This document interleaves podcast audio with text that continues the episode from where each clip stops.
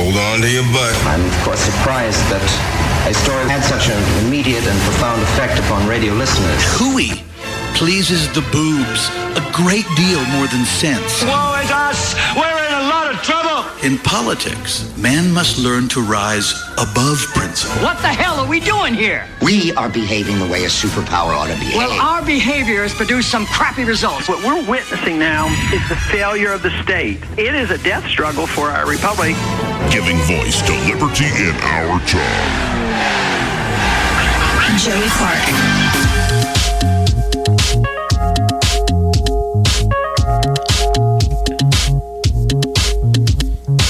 Well, welcome to another edition of the Joey Clark Radio Hour. Where to begin? Where to begin? Where to begin? Well, first, Southern Wood is here. Uh, Southern Slats. Southern Slats. You've changed your name to Southern yeah, again. Slats. Yeah. I, I think every time I come on, I'm coming up with a new nickname. Well, it's probably wise, by the way, just to begin the show, that the President of the United States, Donald J. Trump, changed his mind about concrete walls. Because this glorious clip, I mean, folks, leave the politics out of it. Donald Trump, president or not, but because he's president, just he's the gift that keeps on giving in terms of irony. And you can go back and find clips that are just hilarious. So it's good that Trump. I may know the one you're fixing to play. It's good that he changed his mind on a concrete wall, now wants a steel slat barrier, because this is what Trump said in 2004. Never, ever give up. Right. Don't give up. Don't give up. Don't allow it to happen. That's right, senor. If there's a concrete wall in front of you, See? go through it, go over it, go around it, but get to the other side of that wall. I knew that's what you were going to play. It's so funny. With the wall is such a high profile deal right now, a, a, political symbol in the usual fight for power. And yes, folks, that's kind of the theme tonight. That we have to keep in mind that the stuff you see online, the stuff you see on that tube, on that television that really doesn't have any tubes anymore, the stuff you see from our politicians, you have to remember that it's not often truth. And the truth is rarely pure and never simple. And that as much as the politicians claim we need this, we need that, I'm telling the truth and he's lying, at the end of the day, here's the actual business of politics keeping your job, keeping your power, or winning it. Where Trump bucks that system is he does not engage in the political correctness, though. I sent a text, hmm. a mutual friend of ours, mutual friend of ours. I, I, sent a text. I could read it verbatim, but I, I know what I typed out to him. I said, You are no longer. No, I said, You have been dethroned. Okay. As the king of hyperbole. And he sent a response back. What are you talking about? I said, Apparently, you're not listening to Donald Trump. Mm-hmm. He's like, What did he say this time? Oh, Lord. And in his press conference today, Donald Trump says, You know, they said you can't have a wall. Mm-hmm. A wall is medieval. when I was walking in today, I walked by a bunch of cars. They had wheels on them. And not just any car. These were very expensive cars. and believe me, I know, yeah. I know yeah. they are very expensive. Right, right. They all had wheels. Your Trump's pretty good. The wheel is older than the wall. so I guess we all are being transported on something medieval. My goodness. And when he said that, I it, I just I almost ran off the road. I got so tickled. He's equating the invention of the wheel because I'm pretty sure the wheel probably became it, it, probably came after people had walls. They like built structures to live in before they created the wheel. I don't know. Yeah no, maybe wall, he's right. I don't think the wall or the wheel is medieval. I think the wall or the wheel is before that. I think it might be biblical you know? My goodness. It just, but this is what I mean by the arguments up there. It, they are arguments. They are point scoring. They are. Tr- we had a guy on these airwaves earlier today, a man who's held public office for a while now, as treasurer for the great state of Alabama, with the greatest name in politics ever, Young Boozer. The most stolen uh, campaign sign in the history of politics. Great name, Young Boozer. Every fr- every frat house has a sign. Exactly, because they're all full of those dens of sin, all full of young boozers corrupting the daughters of the nation. Yeah. At least that's what the fire and brimstone preacher said on the Auburn campus. Anyway, young boozer was on these airwaves, and he talked to you know did an exit interview talking about what he was able to accomplish in his several years as treasurer for the great state of Alabama, but. He ended the interview. I'm going to invite him on the show because I'd love to flesh this out from his point of view. But he ended his time on these airways recently talking about a letter to the editor he wrote to his old alumni magazine, Stanford. And the question being asked is why are we so polarized in this country, politically speaking? And it had a group of professors kind of in the center, but center left, center right, whatever. But he wrote this letter and he shared his thoughts with us, I believe, yesterday. And it was freaking brilliant. It's what I've been trying to say for years. Is that politics and the polarization of our politics is not about right versus left. That's not really what it's about at the end of the day. Because you could take out and insert any other ideology if you like. It's about power and winning or maintaining power. And it's also about our social media celebrity culture that rewards a show and some form of entertainment. Now, entertainment doesn't always have to be ha ha. Entertainment doesn't always have to be, you know, the hilarity of talking about the medieval nature of walls and wheels. it can sometimes be entertainment that pisses you off. Yeah, yeah. And if you really think about or it, even scares you. I mean, Right. people love horror movies. That's entertainment. So put the two together. If the main goal of politics is winning and maintaining or keeping power, and what is now being rewarded in society is entertainment, really. In order to keep people's attention. Yes. And again, it can be entertainment that creeps you out. It can be entertainment that pisses you off. It can be entertainment that makes you laugh or makes you cry. Entertainment comes in. There's a reason tragedies are entertainment. It's catharsis. You Sure. want, and that's what. How many times have you seen a politician use tragedy? Both sides. Trump is using tragedies to make his point, and it's not like he's just using them cynically, maybe or maybe not. But he, I think he really is sad for the Officer Singh and Officer Singh's brother. Today, he had him right next to him. Sure. I think he really does feel for a lot of families that are been victims of crime and the worst crimes. I, I get that, but I mean, we're hearing now about the government shutdown. People that can't, you know, get a loan from Housing and Urban Development to fix their water heater, and they can't take out that loan from the Federal Housing Authority in order to get that house that they wanted. And things are slowing down. Now our food isn't being inspected. Oh my God. Yeah. And how many how many how many E. coli breakouts have we had from spinach while it was being inspected? Did they not just pull all the romaine lettuce off of Well, every what shelf? you get in- for eating lettuce, romaine lettuce in particular. I'm just saying. Okay. We're not rabbits, ladies and gentlemen. Stop eating lettuce. I mean, I'm not saying I'm not knocking vegetables. eat green beans, eat broccoli, eat squash, eat Let- asparagus. yeah, lettuce is- Leave the lettuce alone. Give it That's- to the rabbits. That's not technically, according to Doctor Four over here, that is not technically a vegetable. Lettuce is a filler. Mm. It is a way to transport bacon and salad dressing into your mouth. Thank you. That's what lettuce is for.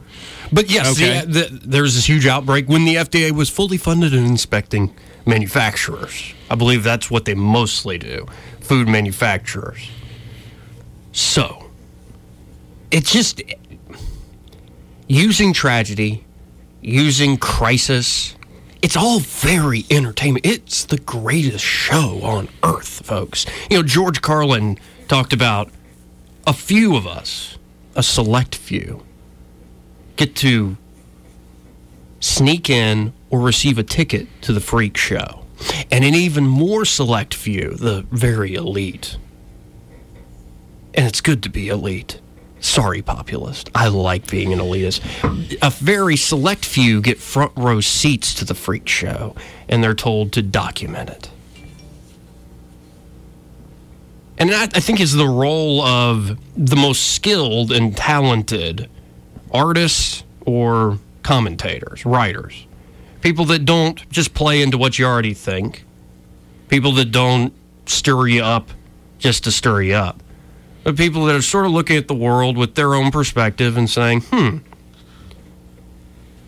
I thought we all believe in these certain ideals life, liberty, the pursuit of happiness, justice for all, basic human dignity. And I'm watching you freaks right now. We're not doing that.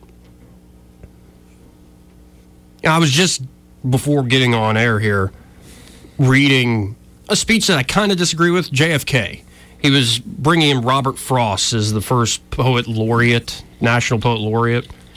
And he gave this great speech about how poetry serves us to understand the use of power. And there's one section, I don't have it pulled up, so I have to paraphrase it, that JFK in his original notes actually marked out. He didn't speak it the day of the event, but he had written it down where he says, We take great pride in our nuclear stockpile and our industry and our immense material capabilities.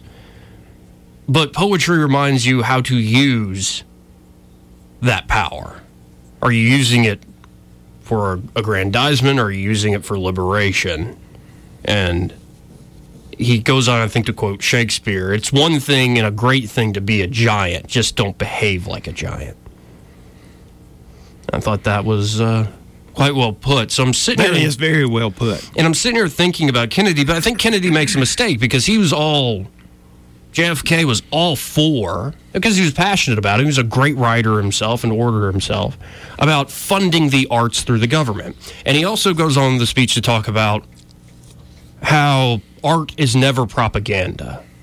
And I'm like, that's where you messed up, Jack. Yeah, I think I think maybe Kennedy was a little too idealistic. Yes. In in certain Yes. ways, he had great economic policies. Some might say it's what got him killed. And eh, well, it very well could. I don't want to get into We'll leave that for clearing the air. Terry Adams 7:30. At seven thirty. exactly. But uh, but I, I I tell you what, it would be hard to really argue with it if you have an open mind and think about that he was not killed on purpose. Right. And the uh, But- but, as as politics go, talking about this shutdown, one thing that that popped in my mind, so I don't even know what you said exactly, but eh, do you think that maybe with all the shutdowns we've had over the last 15 years that they may have cried wolf one too many times i mean really i know if if you don't get a check friday you're going to be really distressed Yeah. you're going to be pissed off Sure. but As you should be. they've done it i mean at least 15 times over the last 10 or 12 years. And at some point i remember the first time it came up it was like oh my god the government shut down. What are we going to do? And Well, then everything seems to keep going like it's going and and uh, it, what are you going to do? Well, and I, I'm learning. I, I really think it's the boy that cried wolf, and somebody finally had the, you know, cojones to call them out and say, "No, I'm going to get what I want, Right. and if I don't, then yeah, let it stay shut down." Well, and uh, this is the nature of our government, as you put very well in the last 15, 20 years. And by the way, yes, Ken, Ken R is uh, messaging me. Was it not Robert Frost who wrote Good Fences Make Good Neighbors? Yes, yes, indeed. It was. But Kennedy makes a mistake. His whole idea is celebrating Robert Frost, celebrating, and I agree completely. There's this great lecture from Christopher Hitchens. And I'm sorry to keep name dropping, but it's a great lecture where it's the old cliche the pen is mightier than the sword. Well, in an actual fight, you probably want a sword over a pen. In an actual war, you probably want those nuclear stockpiles or amazing, immense missile capabilities and aircraft capabilities and artillery and whatever you need. However, lasers too. Lasers. Ho- however, the pen is mightier than the sword. We Right. we could we could say it this way in the age we are in now.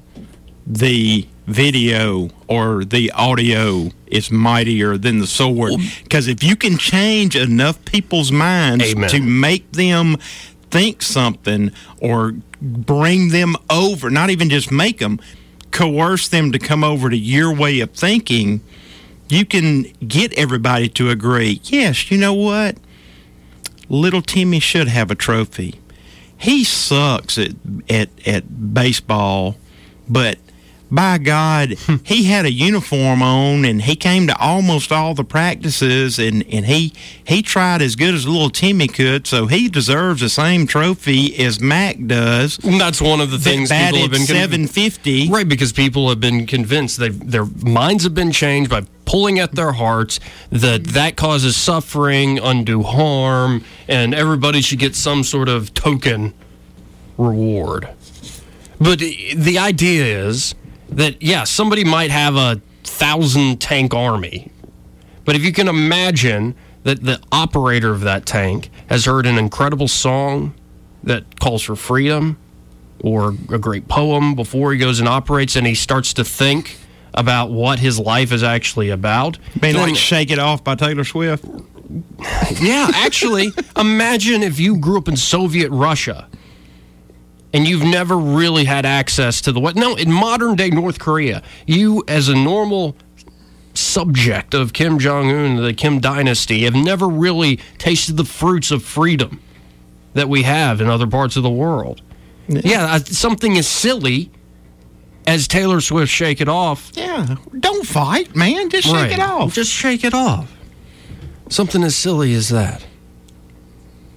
But the fight is always over our minds. The fight is always over the heart. But when the government subsidizes art, it doesn't set you free. It's not that simple. And when the government is now doing things that require, guess, 800,000 people now to go without paychecks, it doesn't set you free.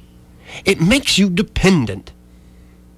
They are the source of your income. And how does the government get its income?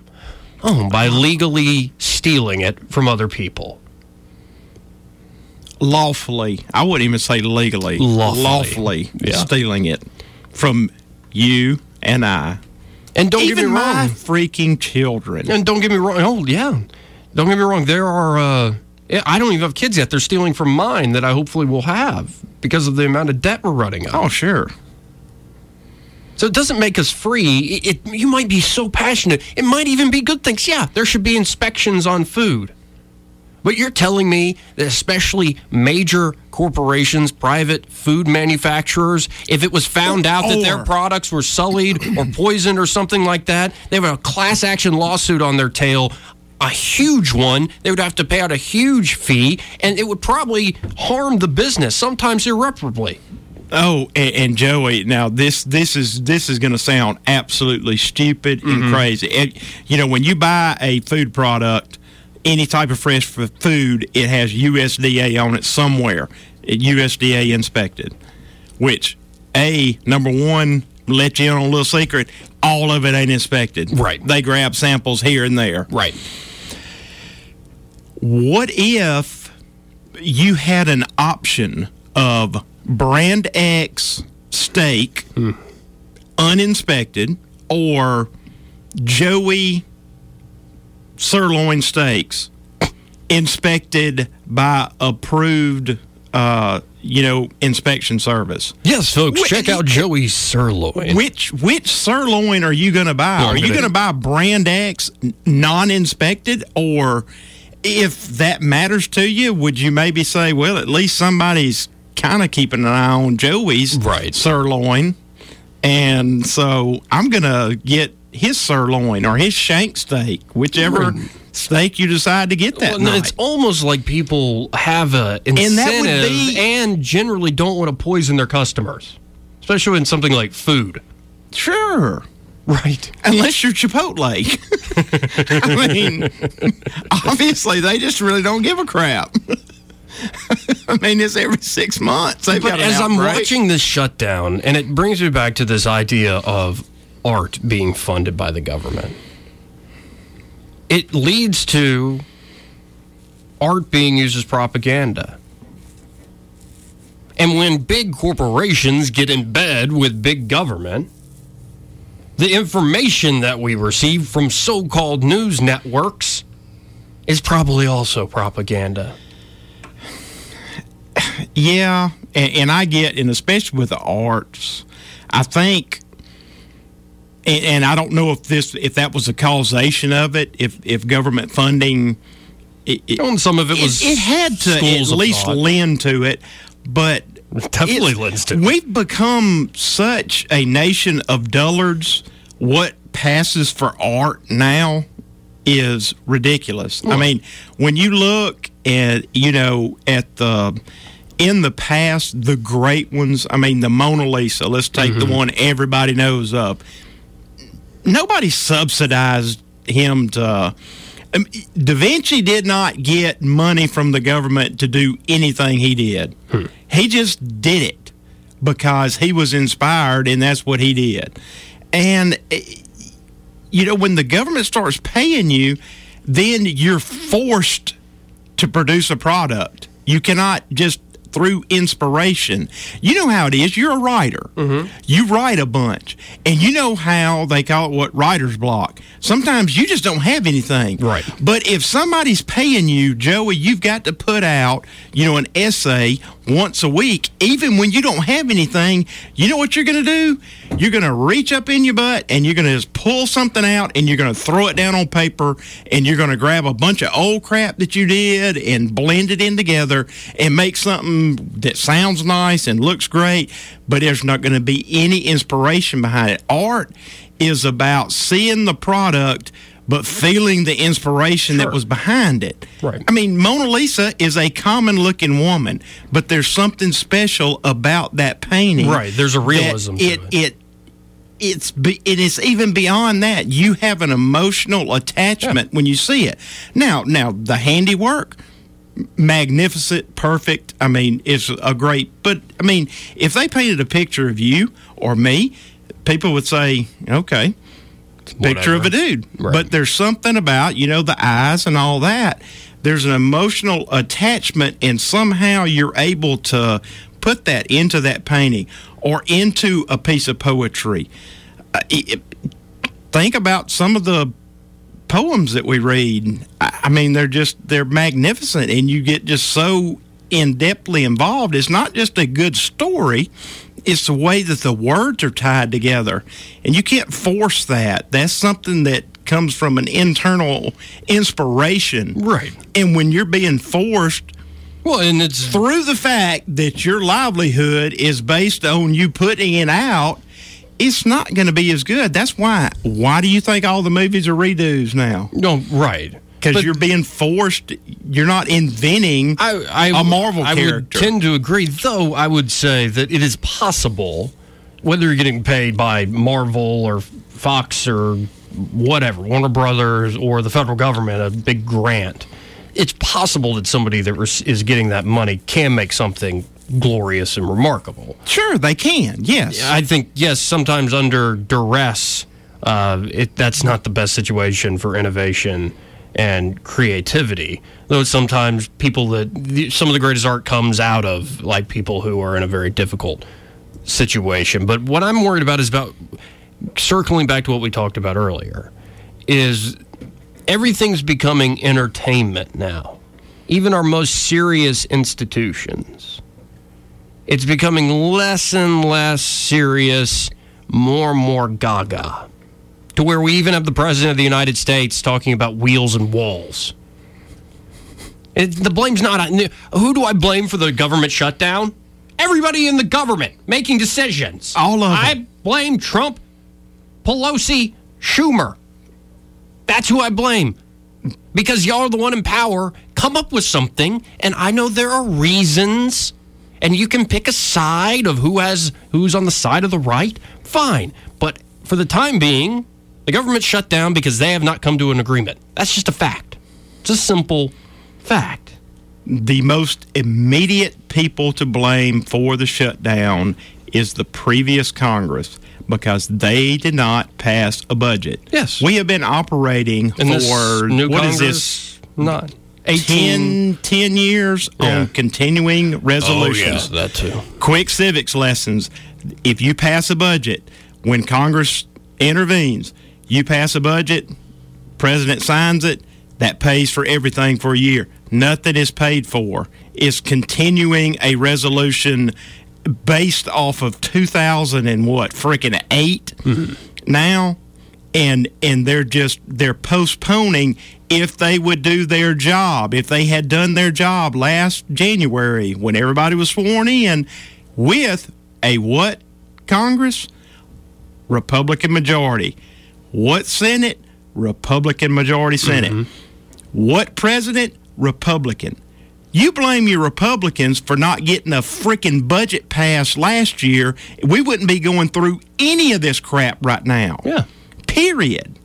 But they don't. They hold on to one little issue, Because- one little item. Well, because, as I said earlier, to get It's to reelected. get reelected is the main point of politics, not to actually get things done. And I know this is sad.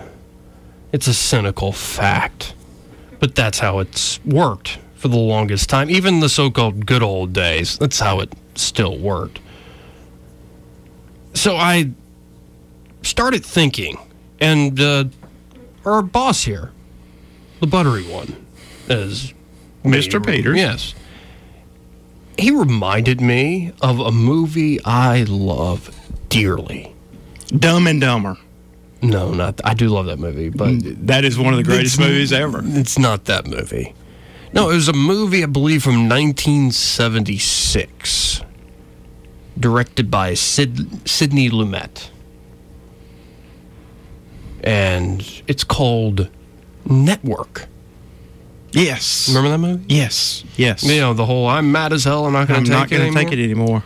that movie is was more prophetic than it knew. Tell tell the listeners a little bit about that, that don't know the movie. Tell them just the basic. I think. Howard Beale's on a, a, a third-rate network, and he's about to be fired. He's going nuts. It's been a little while since I've seen it, but he's about to be fired, going nuts. So he says to the audience on his talk show, and this is supposed to be a straight news show.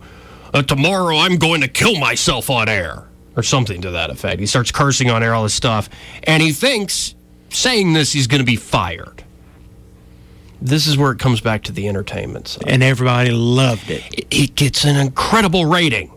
So they let him go back on air and back on air. And him being the crazy man doing the mad as hell speech, it's very popular.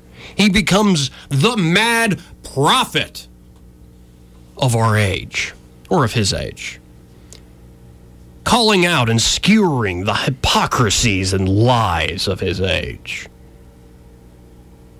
expressing the anger and resentment of the people and trying to reinstill some passion into democracy against the great corporate interest and the government. Well, isn't that interesting? Yeah. Because it kind of sounds like where our politics is today, right or left for the most part. And as as people started saying, "Yeah, yeah, yeah," he went further and further and further, got more bombastic and over the top with his statement. Right. And so, what is the actual lesson of that movie, in my humble opinion, is not that we all need to get mad as hell and not take it anymore. In fact, us getting mad as hell, not taking anymore, and talk show hosts like myself, though I'm not that influential by any means. Thank God. But talk show hosts on, especially the national media, as they become more bombastic and the people become more angry and they find some scapegoat to blame for their troubles in life, sometimes it is a legitimate blame. They actually are only playing into the system they're rebelling against. Yeah, and see, you do, and I, I know you're being modest, but you're right. Where you are right now, you pretty much have the freedom to say whatever Joey wants to say. You can be Joey. I, I am myself. I do hold back some. Now, once you I am. become like a Laura Ingraham or Oh, more a- money behind you. or a Rush Limbaugh, Right. and you got Snapple chunking you twelve million dollars a year to punch their product, Right. If Snapple calls up and says, "Hello, this is Joey." Uh, this is Snapple. Uh, we heard what you said last night. Uh, don't ever say that again, Right. unless you want to lose your twelve million dollars. Right. Uh, uh, okay, Mr. Snapple. Uh, I'll. Uh, I won't. I won't mention that again. I mean, what? What are you going to do? I mean, you're Right. almost. You kind of back yourself in the corner, unless you're just going to say, "Screw you, Snapple. I don't. I don't want you to advertise with me. If if you don't like." What you know, Shari's Berries can kiss my rear end if, Right. you, if you don't like what I'm saying, and and But then the thing: the the networks come and say, uh, uh, Mr. Joey, um, we're not going to carry your show anymore because we just lost $14 million worth of advertising. But you know where they will carry your show? And this is the ironic message of network. And I think it's the irony of a lot of American populism on the left and the right currently. Is that say the sponsor is Snapple and I say GD Snapple. Snapple's the worst. They they're terrible, but you know what I'm doing? I, I'm continuing to say Snapple, Snapple, Snapple, Snapple, Snapple, Snapple, Snapple, T. In fact, I saw a great promo from SmackDown this week. It opens up with Daniel Bryan, the new Daniel Bryan, who's turned heel bad guy. He's a WWE champ. And he's talking bad. He's like, You people, you people out there, you come and you buy this cheap crap and you drink your beers and your nitrate full hot dogs and oh, and, and you're gonna buy all the apparel, all the merchandise, stuff you don't need to make your life and that empty void in your life feel better, including the apparel of my opponent AJ Styles. Oh, look at this on the merchandise table. Those this is a pair of his gloves right here. What? Y'all are gonna go and buy these? You're gonna go and buy these? You people are sad.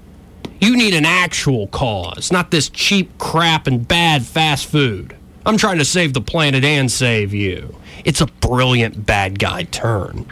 It's also brilliant marketing. Because even though people are now booing Daniel Bryan, it's also that was a great, great commercial for AJ Styles gloves. Those are Yeah. cool looking gloves. And that's what the media will do. Even if it looks like you're damning a certain company, it's probably good for their business. It How- depends on who's doing it. It depends. It, the system finds a way to take whatever shock to it and make it work for itself. and, I'm not blaming Chick fil A. I really, in my heart of hearts, think that Chick fil A is because the fruits of their stores, they are a great organization. Yes, I agree. What happened when they attacked the CEO? Oh, I, I mean, that was People react- 100% exactly. negative right. when they attacked the CEO of Here's and They- they survived. there Everybody wouldn't no, patronize them. They didn't just survive, Joey. The next They day, there thrived. were lines. They thrived. I remember that the day. corner. I was on the airwaves that day. Everybody go to Chick. It was incredible. Everybody go. It was incredible. But it's not just business and advertisers. I think the deep state is going to survive the populist uprising, whether it's Donald Trump continues to win with his agenda and win so much you'll get tired of winning, or whether Bernie or Alexandria Ocasio Cortez or some asshat on the left wins with their populism. I think the deep state and the system will survive because we're not actually chopping at the root. And more about that. More about that after this break. Joey Clark.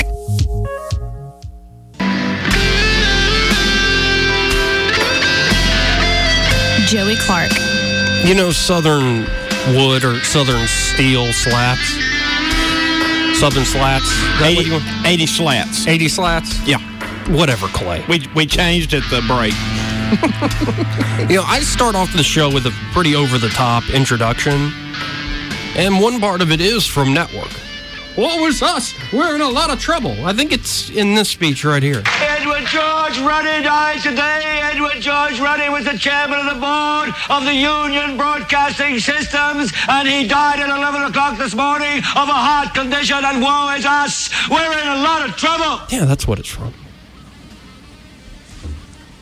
So, a rich little man with white hair dies. He's so good. He's so charismatic. What has that got to do with the price of rice, right? So compelling. And why is that woe to us?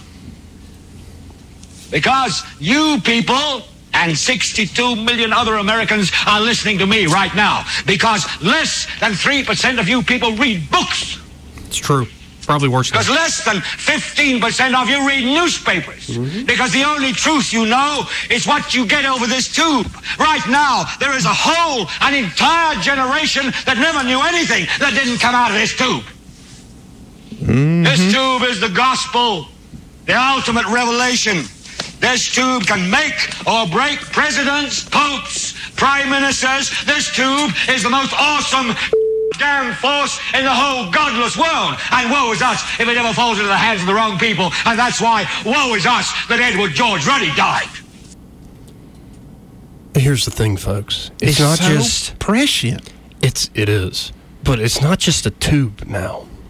We don't have just three or four networks. We don't even have just cable. Now everybody with a frickin' camera and an internet connection and a YouTube account can play mad prophet of the airwaves like Howard Beale there. Everybody's now curating their life on social media. It's an awesome force. It goes back to what young Boozer said. It's politics is about power at the end of the day. People fight over power because power corrupts. It makes you miss the mark of what you actually got into it for in the first place. And then combine that struggle for power that is timeless and time immemorial to human existence. It's been since Cain and Abel. Combine that now with this sort of mass production, not coming from central authorities, but from all of us. We're doing it ourselves. It's like the printing press, but for the spoken word and for video. It's a technology that's changing our world, and we don't even know what it, what what's going on. It's crazy. It's bizarre. And because of that, it's kind of what a time to be alive. But it also means you need to wake up to how we all play into the system. Know, I mentioned before we hit the break that I think a lot of the populists on the left and the right are playing into the deep state and playing into the elites. How? Well, because it's a it's a common history. When what happens when revolutionaries actually succeed? Most times in hu- human history, they actually overthrow the government. Uh, things get worse. They on the become tyrants end. worse than the tyrants they overthrew. Exactly. They become the elite, the entrenched elite who now has control. And they behave very badly. Cuba. Venezuela, right now. The Bolsheviks in Russia. The Tsar wasn't great. Yeah, Germany wasn't great. The Weimar Republic with incredible inflation. So you get the jackboot Nazis. Mao's revolution. So just because it's a revolution, that's the whole lesson of uh, Orwell's Animal Farm. The pigs lead this glorious revolution against the farmer. And it is glorious. But then the pigs start to become more human. They start to drink alcohol and sleep in human beds. And I think I'm worried. I'm not certain. I'm not saying it is happening. But I'm worried whether it's Donald Trump or somebody else trying to overthrow the system, the way they get played is they become what they're trying to fight. It's the old adage, it's almost cliche power corrupts. And absolute power corrupts absolutely. But let's, for the sake of argument, say Trump really means what he says. And I have to say, for a guy who stretches the truth and he's hyperbolic a lot, he on one metric has been pretty darn good. And that is sticking to what he said he was going to do on the campaign trail. I have to give him that. I don't agree with every part of it, but he said he was going to do these things when he was running, and he's trying to do them. Yeah. So there is that. He hasn't accomplished everything. But I just worry that the populist outrage, the mad as hell, not going to take it anymore. I understand where it's coming from to a certain degree. Because the government sucks. This sort of crony rigged system sucks. But is our outrage actually going to fix it? Or is it just going to play right into the system itself? Are we going to become just as bad as what we had before? Or maybe a little different, but not really striking at the root. My solution to a lot of this, if I could be so humble, is to decrease power, at least diffuse it. We have a beautiful system based in classical liberalism. And if we got back to those roots, the cornerstone of what is supposed to be the cornerstone of this republic, liberty, and this principle of subsidiarity, federalism, local control, and yes, the federal government can still watch out for people's basic liberties and dignities and rights. I, I think that the, I think it would help a lot. I think it would help the polarization. There'd still be corrupt people. There'd be bad local politicians, and also it's not ever going to be a heaven on earth, folks. In in theory, I would agree with you, but somehow the court system has gotten so powerful that you cannot get to that point. You can't, as you could, eh, as a, an owner of a business, you cannot refuse service to someone on religious ground. Right. You will be struck down because you will be Yeah. taken out of Colorado over to the Ninth Circuit, and the Ninth Circuit will say you're abusing their religious liberties. You're out of business now. And you have to spend millions of dollars defending yourself Right. or shut your business down. Well, that might still be an issue. But And I I'm- know that airways are protected, at least for right now, Yeah. where Joey can say what Joey or Clay can say what Clay wants to say. We do have freedom and, of speech, yes. And but what's to say at some point that you're not sued for something that you say, or even God forbid something that someone else says on your show. It's possible. And okay, doesn't put you out of business. You got a couple of million dollars to spend on a lawsuit Yeah. to defend yourself? No, you don't. Well, and the court system's a whole other. You're you're opening up a whole other show. Well, and see, that's where And I, I agree, though the court. Well, the court system's become too powerful, but it's also become way too slow and lethargic. it, it is. But see, that's where I think some of the the ideals, what you're saying, yes, I would agree with them hundred percent. But you have to deal with what you're dealing with right now, and without doing something about the court system, you can't go to that idealistic place that you're wanting to go to. well, I think the court system can be changed back to our early part of our conversation. How does that get changed? Well, I think the courts change with the fight over the mind more than any. Add more justices, add more districts or circuits. See, I think that's complete and total BS. How are you going to change? You've got just let's take Ruth. how any other pos- how any other dominant legal theory has let's taken take over. take Ruth Bader Ginsburg. Yeah. Been all over the news. She is eighty. What? Three years old, Yeah. 87, or what have you? very bad health. How in the living world are you going to change an 80 something No, year no, old no. person's I'm- mind? no, I- You're not going to do it. But they are judges, and if they've got a mindset at 40 going in, they're going to rule with an iron fist. But you're you misunderstand me. I didn't say uh, you're going to change somebody's mind tomorrow, and you're not going to change an 80 year old's mind. But the 80 year old's going to be making the decision. But you have to look at the long game. How did that 80 year old who has those beliefs end up there with those beliefs? Sesame Street. Fair enough. but you have to start at the root. You have to start creating a culture. That's the best way to change the legal system. I mean, there might be some practical reforms, number of courts, the types of courts, these sort of things. Um, but you have to start changing people's minds. Yeah, And- but now, see, now you're getting into a circular thing because I understand what you're saying.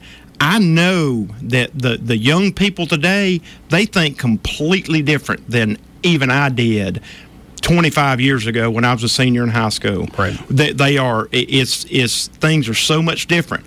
But once you get into the system and Yeah. you become a lawyer, Right. and just like when you're elected to Congress, like you said, a populist can be elected, but they turn into a globalist Right. after they get there.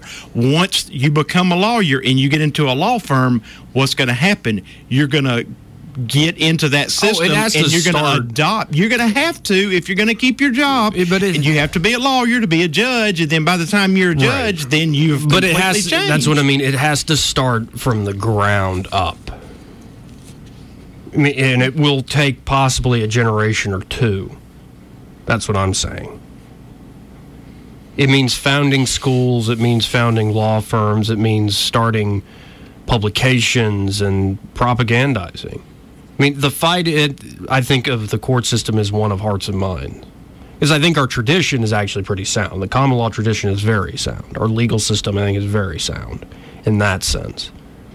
It's just that I think the federal system has it's a little overbearing right now, and also when? I yeah I'm I'm being kind. Okay. But what I meant by shrinking power at the federal level isn't necessarily courts. It is all these things we're complaining about with the shutdown. I mean, I saw an article about uh, aviation, about you know air traffic control.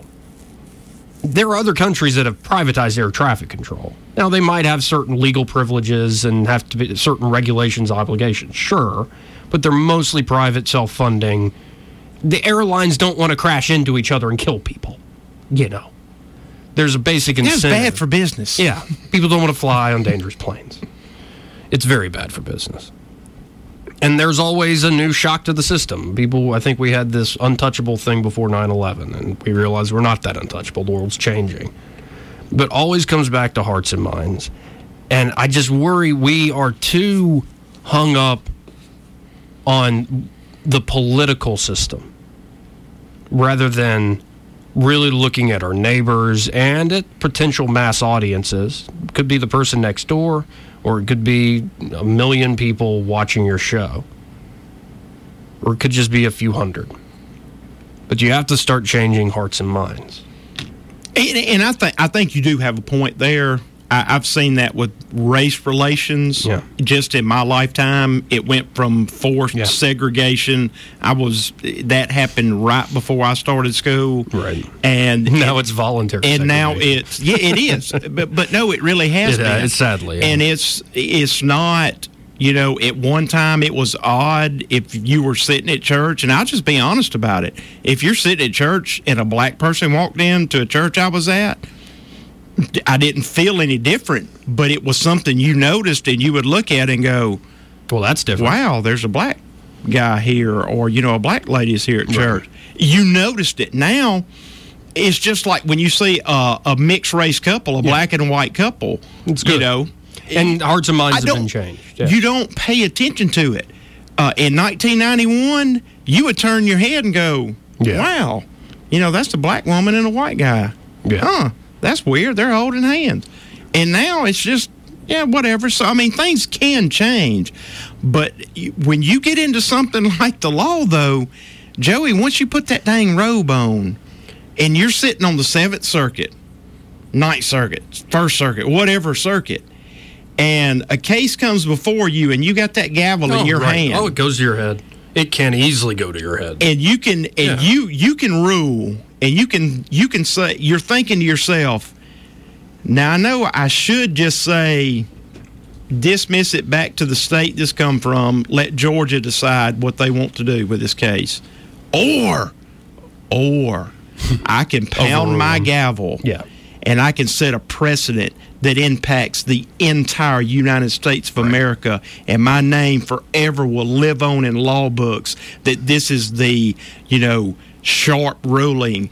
And, uh, well, according to, you know, Clemens versus Smith, sharp rule that this is it, and that's the precedent, and that's what we must go by, and you will live in. I mean, forever. You that's that power And that you, were talking but you're about. preaching to the choir. Exactly. I know I am, but how do I you under- change that mind? Because if you generally start talking about changing hearts and minds, not winning a political contest, and not trying to win an argument, not like point scoring, like you're sparring, but you're really trying to change hearts and minds and understand the world and what works basically for people. If you try to change the world outside of politics, and you realize maybe that's hubris too, maybe I change my street, maybe I change my city the best I can, maybe I change my family or myself once you adopt that mindset, what tends to happen is you stop being so certain about what exactly the world needs. You not, I, and let me be clear, you're not losing your certainty about what's wise, what's basically morally right, but the practical application of those principles. You start to step back and go, hmm, if I'm so open to trying to persuade people to what I feel passionately about, what is right, maybe that person who also adopts that pose of changing hearts and minds and not winning a po- political contest will change my mind. It opens up the conversation to one more persuasion and freedom. And the number one principle, and it, the world is, the word has been bastardized by the new left, in my opinion. But the original principle of tolerance, religious tolerance, was really the founding principle of classical liberalism. That people of different denominations within Christianity and other religions can, as long as they accept that tolerance, live peacefully. It might not be that they're always going to the same church together, but they're not going to be trying to force one another to believe certain. You know, yeah, doctrines. you're not going to be hanging them or beheading them. And, and once you, if you can develop an actual tolerance, not a fake multicultural thing that is really just a way of looking at ideas and sort of bastardizing. You know, you're the oppressor, I'm the oppressed. No, I mean like actual tolerance. Like they're different than me, but as long as they don't hurt me or pick my pocket, all right, I might like them, but I'll mm-hmm. tolerate them. Yeah. I, it changes a lot. And if we can apply that principle to a lot of things in society, it will do wonders. And it may take a generation or two. And maybe we don't have that much time. But as long as we think we have to change the world and fix the world by playing into a system that got us here, has become more and more centralized and in my opinion more and more corrupt and more and more about holding that power and making those big rulings like you said Yeah. if we keep playing into that i think as howard beale says we're in a lot of trouble. Yeah, well, I think we are in a lot of trouble. well and i just i don't like it's something my dad said you you should write something joey about the politics of resentment. And he was talking about the left. He's a good republican business owner. And i said yeah i, I, I know all about the left but have you listened to yourself lately dad and that wasn't like scoring points i was being serious with him and he actually took it to heart Yeah. there's a lot of resentment out in the country, and it's not the correct thing. And it's on both sides. It's, Yeah. And it's not even a partisan thing. It is this feeling that power can't is being misused, but if I only had the power, I would use it correctly. No, the tyrant in you is the tyrant in me. We have to more ask ourselves, Hey, there's there's where's the liberty? there's even